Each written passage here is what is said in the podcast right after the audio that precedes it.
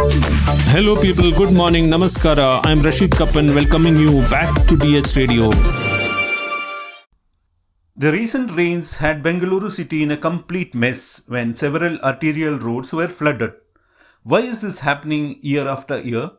To discuss this critical issue in detail, we have with us today urban planning expert Ashwin Mahesh and environmentalist and member Friends of Lakes Nagesh Aras.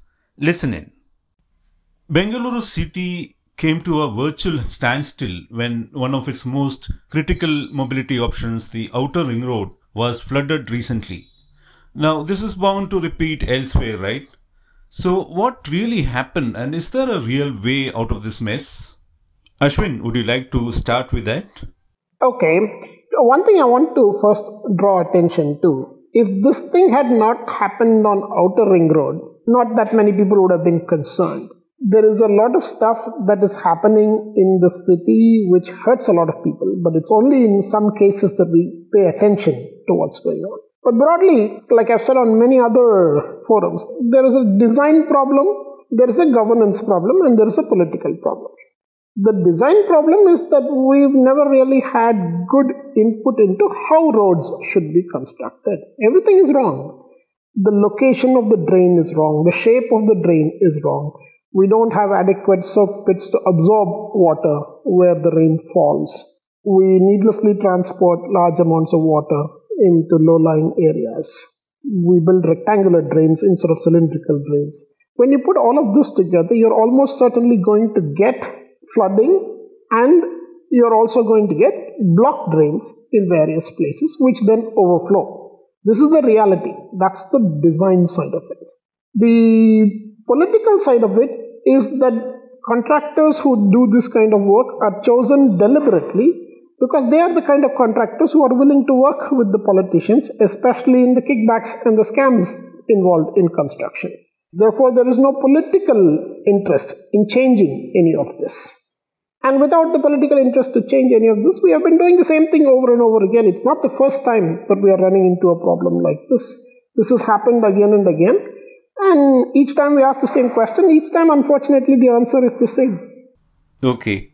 Nagesh, you must have experienced the flood directly uh, since you stay close to the area where this happened. Yeah, but I would like to add to what Ashwin has said actually. On the broader scale, the entire systems are not designed properly.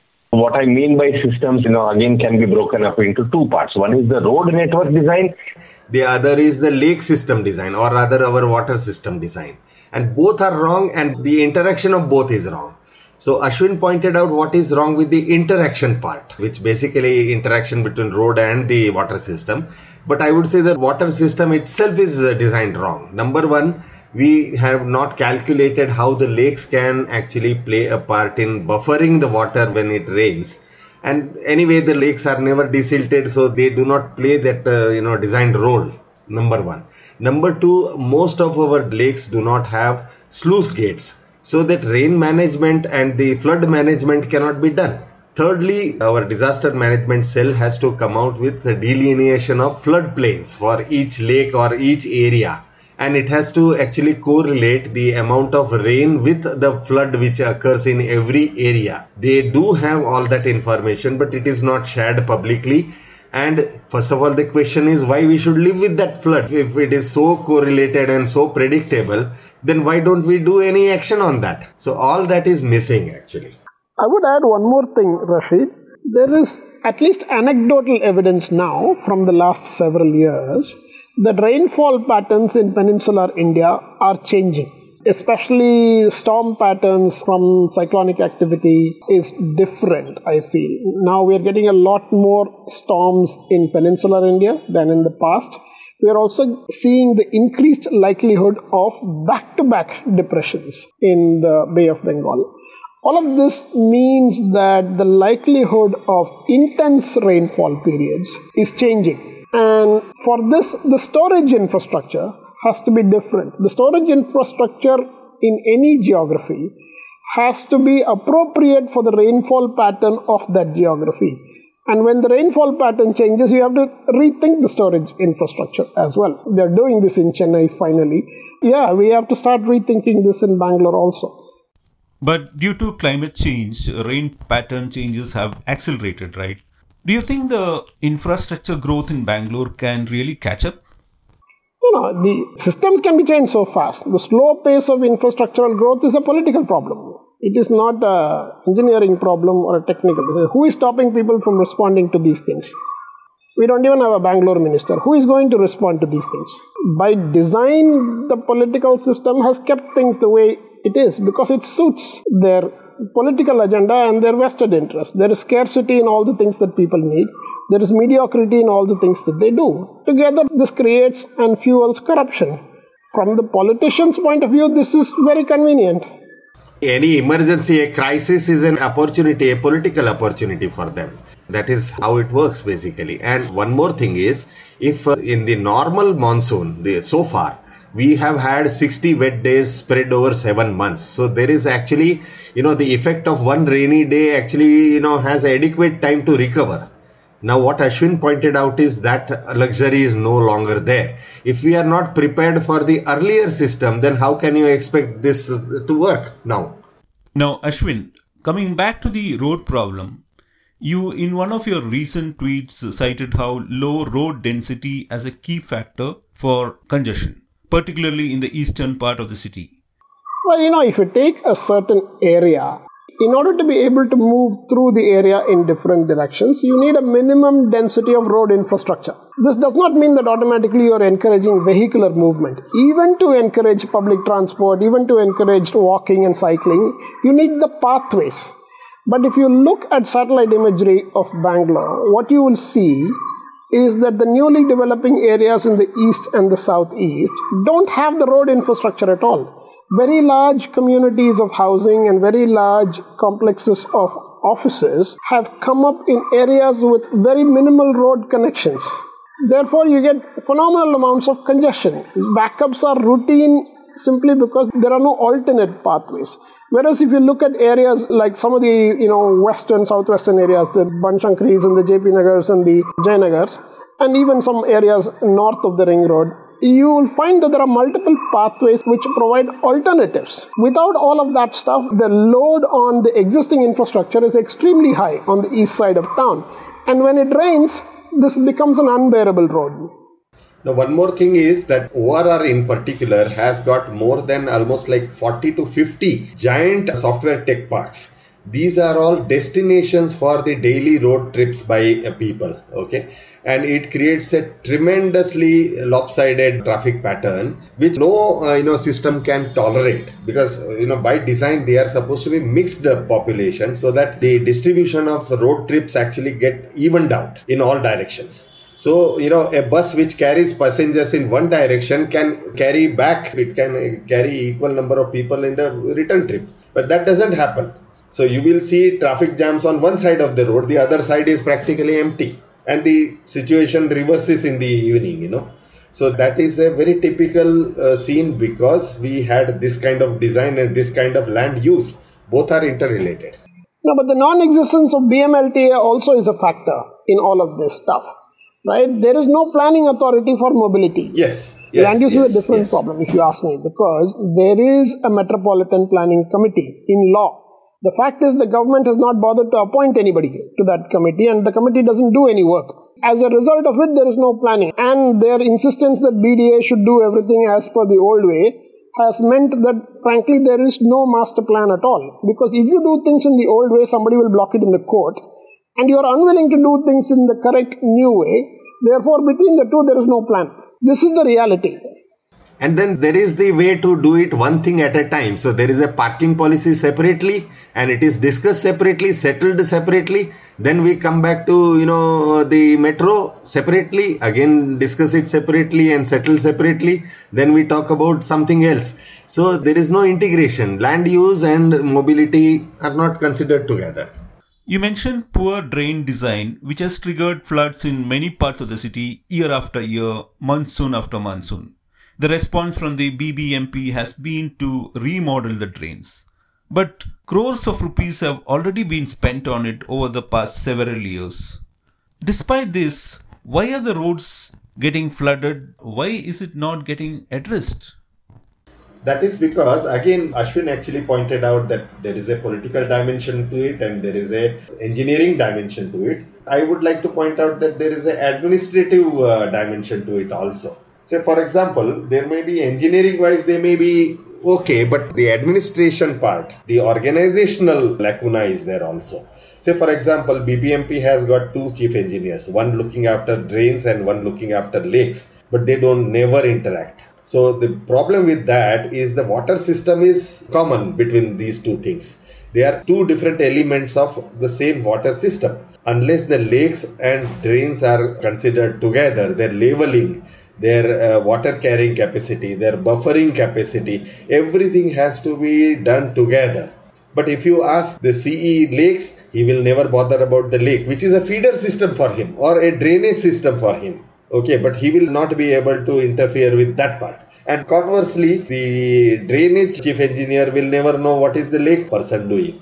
So because of that the whole thing is crippled I'll also point to three engineering issues in particular, which are at this local level.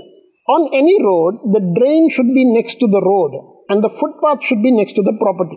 But that's not how it is in Bangalore. In Bangalore, the drain is next to the property and the footpath is next to the road. What this means is that it is difficult to gather water from the roads into the drains, and you are needlessly running various pipes across the drains into each of the properties, and these pipes become part of the blockage of the drains flow as well.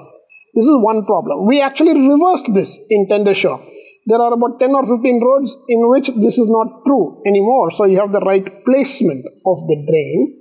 But in BBMP, there's one more problem that when they finally do the right thing in one case, that does not become a learning experience for future application. They will actually celebrate and widely hail and popularize what they are doing in that one case and quietly go back to doing the same thing that they were always doing previously in every other case. This is what's happening with both footpaths and drains in all these so called smart roads that they are building. If they are so smart, how is it that you are not using your own intelligence to apply them on all roads and you're only doing them on 15 roads? It's an obvious question, but nobody wants to address. The second thing that is wrong is that we should have cylindrical drains.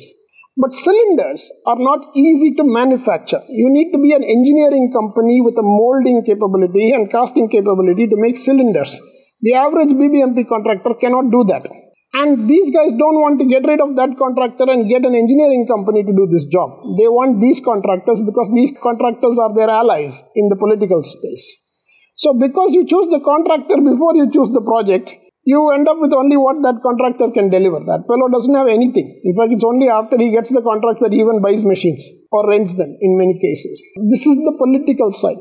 The third thing is that in many parts of the city, the large infrastructure for water flow is not below the rest of the infrastructure. There's a gravity problem. Pipes are of various sizes. You have to set this up in the right way so that the larger pipes are at a higher depth. Therefore, water flows naturally from the smaller drains into the larger drains. But if you get all these heights wrong, the water flows are all mixed up, and therefore that creates its own spillage as well. So, when we talk about BMLTA, agencies like the BWSSB, the LDA, that is the Lake Development Authority, are very critical to road development and traffic, right?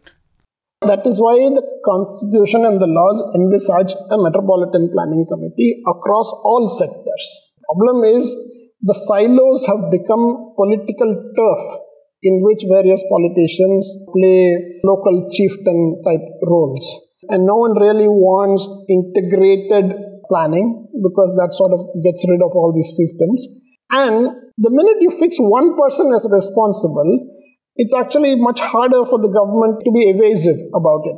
Today, it's much easier to say this is not our problem, somebody else has caused this problem. If you ask BBMP about the roads, he will say, oh, these BESCOM people have left all their infrastructure on our footpaths. If you ask BESCOM, he will say BDA has not provided enough space for installing all our infrastructure. If you ask BDA, they will come up with one other reason. So you can keep rotating all of this endlessly.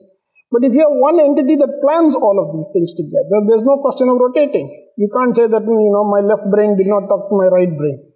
Now, engineering wise, everything has to be integrated. See, more than the administrative part of it, see, BMLTA probably could turn out to be an administratively unifying body but engineering wise also they have to be integrated. Now, for example, the two chief engineers of BBMP, why they are not talking to each other? After all, they, they report to the same, you know, boss, right?